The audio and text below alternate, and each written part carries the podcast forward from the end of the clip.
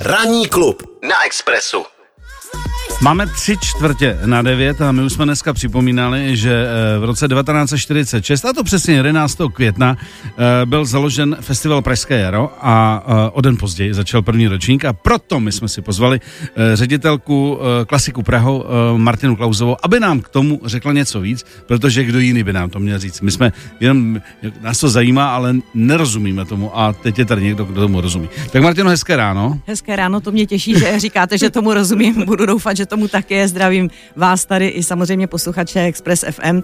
Je to tak, v roce 1946, 11. května, tenkrát opravdu začal festival. Hmm. Začal prvním festivalovým koncertem, který tenkrát se ještě netušilo, že bude založena taková dlouhá tradice, hmm. která už teda letos je 75 let, což vlastně tohleto datum nebo tohleto číslo teď tvoří z Pražského jara festival nejen v českém, ale i ve světovém měřítku s jedním z nejdelších, nebo z jednou z nejdelších dob trvání, z nejdelší hmm. tradicí. Hmm. Tenkrát skutečně 11. května byl první koncert, to se ještě vůbec nehrála Smetanova má vlast hmm. na tom zahajovacím koncertě. Ta se hrála právě 12. což je den výročí úmrtí Bedřicha Smetany, hmm. proto tedy ta má vlast. A teprve až v roce 1949 se stal vlastně tento cyklus se zahajovacím cyklem pro příští, příští roky. A už to bylo tradiční vlastně. Pak už se to stalo jasně, tradicí. Jasně. Uh, jak bude vypadat letošní ročník, že je asi už se předpokládalo, že pokud vůbec bude, takže bude jiný.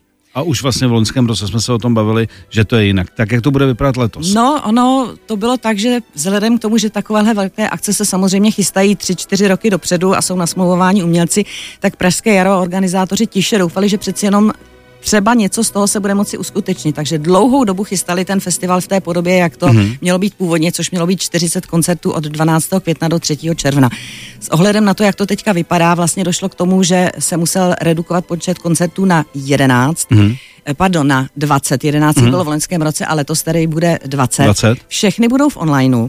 Hmm. Některé z nich bude přenášet Česká televize a Český rozhlas a čtyři koncerty dostali výjimku, které budou i za účasti diváků. To je ta nejlepší vlastně, zpráva. Asi. To je ta nejlepší že zpráva. Budou i lidi? Budou i lidi. Jsou to koncerty, které jsou vlastně zapojeny do toho pilotního projektu, který eh, Ministerstvo kultury s Ministerstvem zdravotnictvím dovolilo hmm. a tedy za přísných eh, restriktivních podmínek ty čtyři koncerty budou vlastně za účasti diváků, kteří samozřejmě eh, nenaplní plné sály, bude ta kapacita omezena a musí se tedy nechat eh, během týdne před tím koncertem eh, ve smluvních eh, ve smluvních místech hmm. Pražského jara vlastně testovat PCR testy, jasně, aby jasně. ty testy se pak napárovaly se vstupenkami, hmm. ale to je strašně hmm. složité. Tak kdyby to dopadlo tak dobře jako při těch zkouškách v zahraničí, kdy už jako se rozjeli kulturní akce vlastně takzvaně na zkoušku, jestli to bude odpovídat a jestli se nic nestane, tak by to bylo fajn, kdyby už se to pomaličku i tady jako povedlo jako rozvolnit tím, že se nic nestane a bude to jako progresivní záležitost vlastně. Budeme doufat, protože tady u té kultury je opravdu velká šance, že ty, ty diváci jsou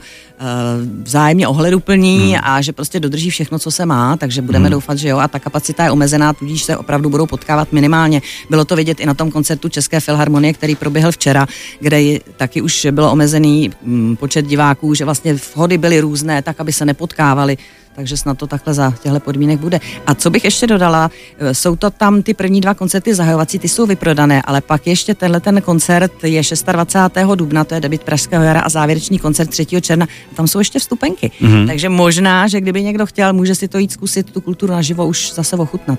Martino, moc děkujeme za informace a pro vás skvělá zpráva, že ještě i vy, pokud máte rádi uh, tuto muziku a máte rádi, máte rádi klasiku v tom nejlepším slova smyslu, tak abyste se mohli jít podívat už normálně live, byť za nějakých opatření, ale říkám si, když to vydrží děti ve škole, i dokonce bez přestávek, tak, tak eh, kdo má rád muziku, tak to vydrží taky. Ony ty koncerty taky budou bez přestávek. taky budou přestávek, tak je to stejný. Moc děkujeme. Hezké dopoledne.